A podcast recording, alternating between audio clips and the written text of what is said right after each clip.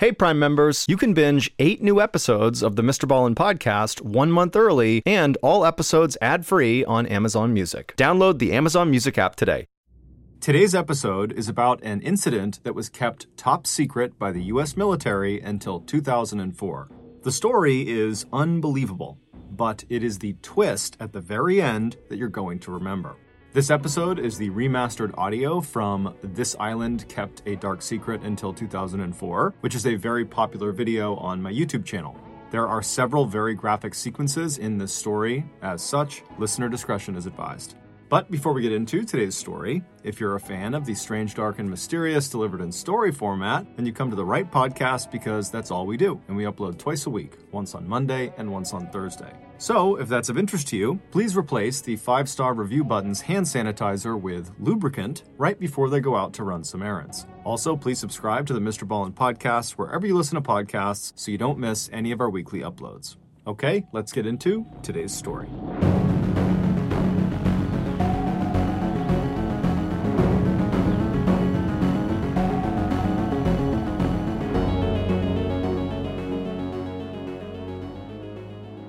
The Angie's list you know and trust is now Angie, and we're so much more than just a list. We still connect you with top local pros and show you ratings and reviews, but now we also let you compare upfront prices on hundreds of projects and book a service instantly. We can even handle the rest of your project from start to finish. So remember, Angie's list is now Angie, and we're here to get your job done right. Get started at Angie.com. That's A N G I, or download the app today. Okay, it's time to commit. 2024 is the year for prioritizing yourself. Begin your new smile journey with Byte, and you could start seeing results in just two to three weeks. Just order your at home impression kit today for only $14.95 at Byte.com. Byte clear liners are doctor directed and delivered to your door.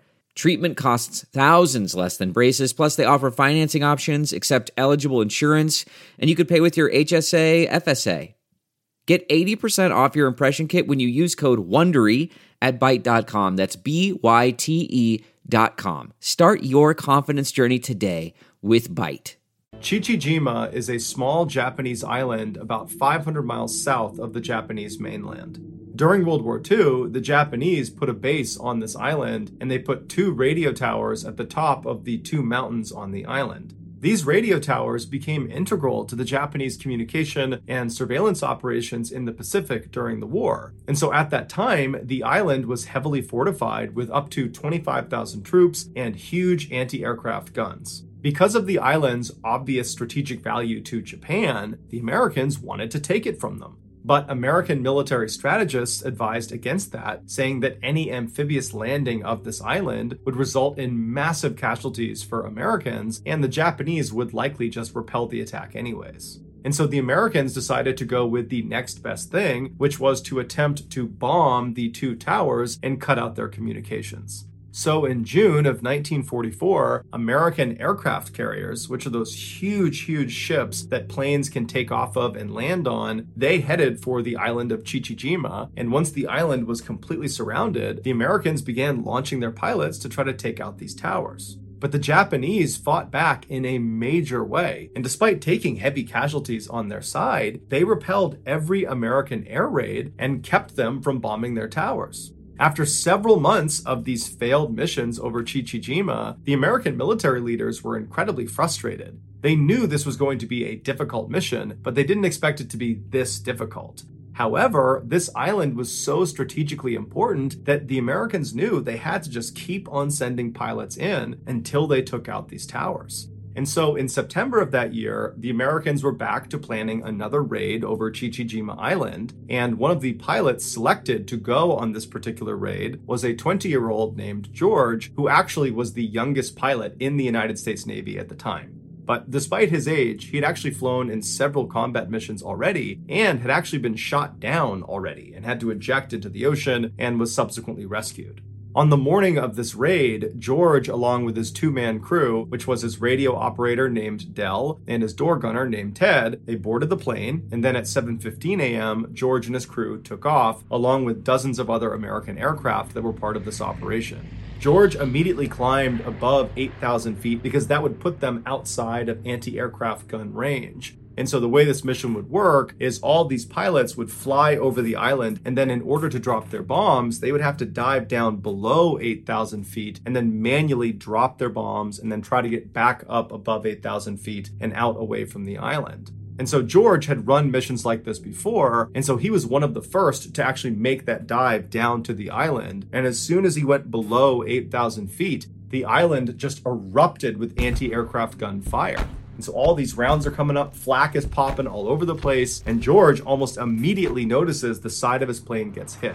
But the plane's stable enough that he decides he's just going to keep on diving down and complete the mission. And he's yelling back to Ted and to Dell to hold on, and they get all the way down to 3,000 feet when George releases two 500 pound bombs that are direct hits on the radio tower he was assigned to bomb. But at this point, George's plane is now engulfed in flames. It can barely fly. And so George is again yelling at Ted and Dell to hold on. He's pulling back on the lever and he begins to turn himself away from the tower out towards the water. And he manages to fly away from the island, but he can feel the plane starting to go down. Now, George had previously been shot down before, and what he learned from that is how important it was to fly as far away from the enemy as you possibly can before you bail out of your plane because if you bail too early and you land in the water right near where the enemy is, you'll just get captured. And so George was holding on to that lever and keeping his plane up as long as he possibly could. And so he's flying and getting lower and lower and lower and closer to the water. And Ted and Dell are yelling at him that they got to jump out. Meanwhile, outside, the other planes that had sustained damage, the other American planes, their crews are already bailing out. But George is saying, no, hold on. And he keeps going farther and farther until he's so close to the water that it's practically too late. And then he gives the order to jump out of the plane. George abandons his controls, he leaps out the door, and he hits his head on the back of the plane as he leaps out. But his chute would open up right before he hit the water and it would save his life.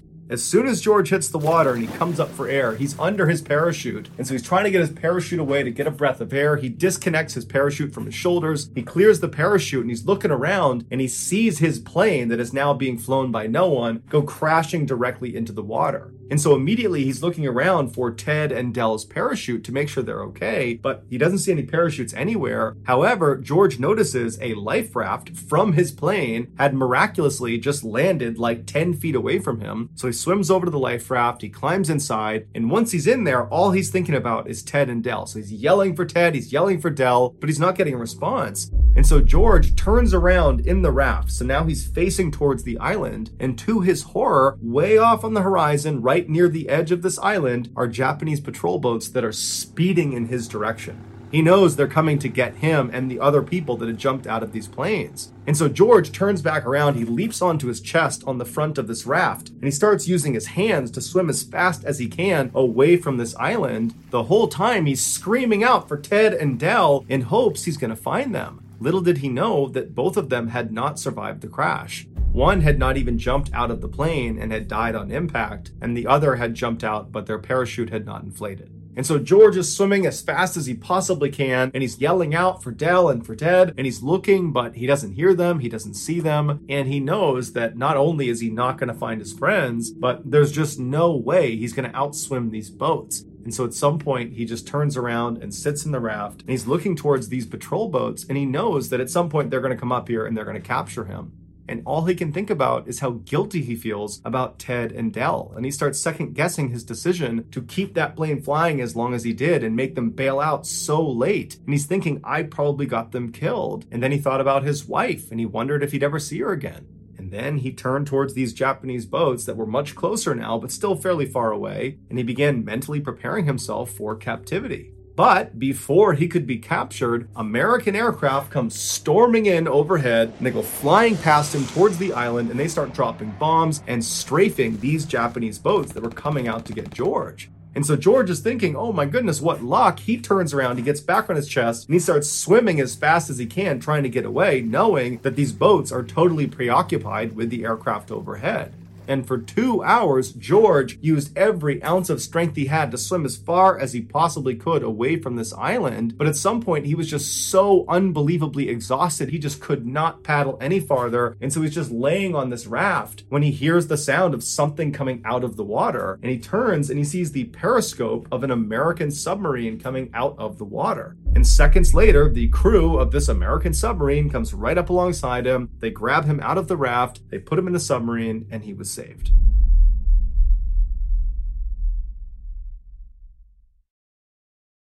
If you've ever considered a career as a licensed funeral director, Fine Mortuary College's online associate degree program can be completed in just two years. Being a funeral director is about human services. It's about helping the living as they navigate the grieving process. The curriculum focuses on all aspects of funeral service, including the psychology, science, and business requirements of the profession. Fine Mortuary College is dedicated to providing an inclusive, engaging, and innovative educational experience that challenges and prepares tomorrow's funeral service professionals. If you'd like to schedule a virtual info session to learn more about the school, program, and profession, please visit their website at www.fmc.edu to reserve your spot. That's www.fmc.edu.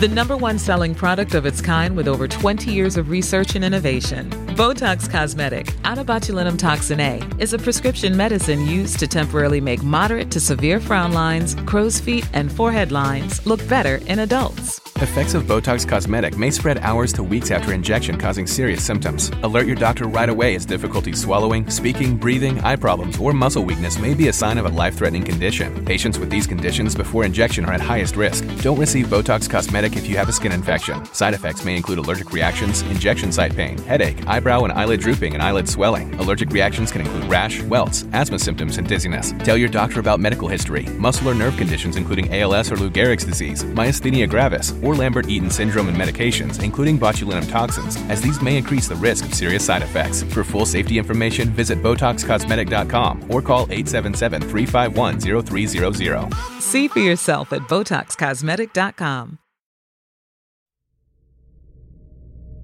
Besides George, Ted, and Dell, there were eight other American airmen that had to bail out of their aircraft because they were badly damaged following this raid. And so originally, those eight people were not recovered and they were believed to have drowned at sea. But that actually was not true. The US government figured out fairly quickly what happened to them, but the details of what happened to them were so gruesome, the government decided they did not want to tell anyone. They especially didn't want to tell the parents and loved ones of these eight airmen because they believed if they heard the true account, that would be too traumatic for them. And so they made the details of these eight deaths totally top secret. But 60 years later, in 2004, an author named James Bradley discovered transcripts from a post World War II Japanese war crimes trial held in Guam, where Japanese military leaders confessed to what they did to these eight captured Americans. This is the true account. Unlike George, these eight other airmen bailed out almost immediately after they got out over the water. And so that placed them in the water very close to the island. And so before the American aircraft could come in and save the day, like they did with George, these eight airmen were scooped up by the Japanese and brought back to the island. The Japanese soldiers on this island for the past several months have been getting constantly bombed by American aircraft, inflicting a very high casualty rate. And so these soldiers hated the Americans and they wanted revenge against the Americans. And so suddenly you have these eight American prisoners on this island with no one to protect them. And so what do you think happens? The Japanese decide they're going to exact their revenge on these eight men. Within 24 hours of being captured, the eight men were kind of huddled up in one section of the island when one of them, Marv Mershon, who was 19 from Long Beach, California, was grabbed by a Japanese commander, stood up, and moved to the central area within their military camp, and they tied him to a tree. And this commander encouraged all of the other soldiers to beat and kick Marv. And so all day long, soldiers were coming up and just beating the crap out of Marv. And Marv is tied to the tree. He can't do anything. And these seven other prisoners are forced to just watch because they can't do anything. And so that night, the same commander comes back and he unties Marv from the tree and he tells these seven other prisoners to stay where they are. And this commander and several other Japanese soldiers, they take Marv and they march him away from the group into the jungle and they march him over to this freshly dug grave. And standing next to the grave that Marv would have seen is this Japanese soldier carrying a sword. And so Marv is told to walk up to the edge of this grave. They tell him to kneel down in front of this grave and they let him smoke a final cigarette. And apparently, Marv very calmly smoked the cigarette. And when he was done, the man with the sword put a blindfold on Marv and then told Marv to extend his neck. And as soon as he did, he was beheaded. Afterwards, they buried him inside of this grave. That night, one of the high ranking Japanese generals on the island, a man named Yoshio Tachibana, who was an alcoholic and was notorious for his sadistic tendencies with prisoners, he was sitting around drinking, having a good time, when he decided that his soldiers, they needed to prove they had what he called the fighting spirit. And the only way they could show they had this fighting spirit was by consuming human flesh. And so Tachibana ordered his soldiers to go exhume Marv from his shallow grave. And then Tachibana sent over one of his surgeons and he told him to remove Marv's thigh. So the surgeon goes over, he surgically removes Marv's thigh, he gives it to one of the cooks, and the cooks they make this huge meal using Marv's thigh, and they serve it to Tachibana and his other high-ranking officers and some soldiers. And apparently, Marv's thigh tasted so good with soy sauce and with sake that Tachibana ordered his soldiers to go back and cut more meat off of Marv, which they did. Within a month of Marv's execution and consumption, Tachibana decided that he wanted to eat more human flesh and he wanted his soldiers to eat more human flesh because he and a number of the other officers were superstitious that this could make them stronger and it would be good for their stomach and it would be good for their health. And so they decide they're going to kill more of the American prisoners and eat them. And so they brought the seven remaining American prisoners out to the rifle range. And once they were all out there, one of the Japanese officers grabbed 25 year old Floyd Hall from Missouri they pulled him out of the group and they walked him over to the middle of this range and they tied him to a wooden stake in the ground. And once he was in place, Tachibana, who was there, he ordered the other Japanese soldiers to work on their bayonet work on Floyd Hall. And so one by one, these soldiers would go up and plunge their bayonets into Floyd Hall's chest, into his stomach, until he ultimately died. Once he was dead, Tachibana, who had brought along his surgeons for this very reason, he sent them out to remove Floyd's liver and his gallbladder right in front of the now six living prisoners. They're watching this happen right in front of them. And then once his liver and gallbladder have been removed and wrapped in cellophane paper to preserve them, the surgeons walked back and stood on the edge because they knew this was not the last execution of the day. And so the other six prisoners are looking around, wondering what's next. And then one of the commanders walks over and he grabs another one of the prisoners. His name was Earl Vaughn. He was 22 years old from Texas. And as soon as he was grabbed, he knew he did not want to face the same fate Floyd did. And so right away, he became defiant. He wanted to die more quickly, and so he began yelling Semper Fi at the Japanese, and he kept extending his neck and pointing up at his neck, indicating he wanted a clean and quick death. Behead me. And so the Japanese, they tried to strap him to this wooden post because they wanted the other soldiers to work on their bayonets with him, but it was just too difficult with Earl. He put up such a fight and he kept putting his neck out that finally one of the soldiers did pull him down and he was beheaded. And then again, the surgeons came running out into the field and in plain sight of the now five remaining American captives, they removed Earl's liver and his gallbladder and then wrapped them in cellophane paper to preserve them. And then they took Floyd and Earl's organs and they went back to the cooks to have them prepared. And that night, all the high ranking officers on the island feasted on Earl and Floyd. Within a few days of Floyd and Earl's murders, the other five captives were also executed in a similar fashion, one by one, in front of their comrades. And two of those remaining five were also consumed. And unfortunately, one of those two was not executed beforehand. Instead, they had pieces of their body surgically amputated, and then those pieces would get cooked and eaten. And when they were done eating them, they would just come back and cut off more and more and more until there was nothing left to eat. And at that point, that prisoner was executed. They did this in order to keep their meat fresh. After the war was over, 34 Japanese soldiers, including General Tachibana, were tried for war crimes for their atrocities they committed against these eight prisoners of war. They were all found guilty and they were all hanged and buried in unmarked graves in Guam. The other men on the island that witnessed these atrocities and didn't do anything about it, or participated but in some sort of secondary way, they were also tried for war crimes, found guilty, and sent to jail, but all of them were released after eight years. George was 80 years old when he finally learned about the atrocities on Chichijima Island that he so narrowly escaped. He, like everyone else that was learning about this, was horrified and disturbed, but more than anything, George felt a deep sense of guilt for having survived. But what we can all say for sure is that George did not waste his second chance at life. George H.W. Bush would go on to become the 41st President of the United States of America, and his son, also named George Bush, would go on to become the 43rd President of the United States of America two world leaders who would change the course of history forever, who never would have been if George Sr. had bailed out of that plane near Chichijima Island just a few seconds earlier. Think about that. Thank you for listening to the Mr. Ballen podcast. If you got something out of this episode and you haven't done this already, please replace the five star review button's hand sanitizer with lubricant right before they go out to run some errands. Also, please subscribe to the Mr. Ballen podcast on Spotify, Apple Podcasts, Amazon, Google, and anywhere else you get your podcasts. This podcast airs every Monday and Thursday morning, but in the meantime, you can always watch one of the hundreds of stories I have posted on my YouTube channel, which is just called Mr. Ballen. If you want to get in touch with me, please follow me on any major social media platform and then just send me a direct message. My username on all of these platforms is just at Mr. Ballen, and I really do read the majority of my DMs. Lastly, we have some really cool merchandise, so head on over to shopmrballen.com to have a look. So that's going to do it. I really appreciate your support. Until next time, see ya.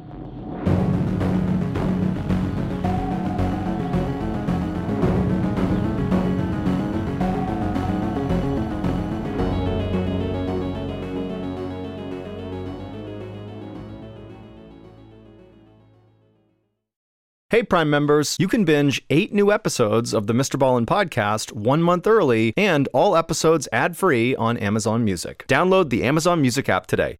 And before you go, please tell us about yourself by completing a short survey at wondery.com/slash survey. If you're listening to this podcast, then chances are good you are a fan of The Strange, Dark, and Mysterious. And if that's the case, then I've got some good news we just launched a brand new Strange, Dark, and Mysterious podcast called Mr. Ballen's Medical Mysteries. And as the name suggests, it's a show about medical mysteries, a genre that many fans have been asking us to dive into for years, and we finally decided to take the plunge, and the show is awesome. In this free weekly show, we explore bizarre, unheard of diseases, strange medical mishaps, unexplainable deaths, and everything in between. Each story is totally true and totally terrifying. Go follow Mr. Ballen's Medical Mysteries wherever you get your podcasts, and if you're a Prime member, you can listen early and ad-free on Amazon Music.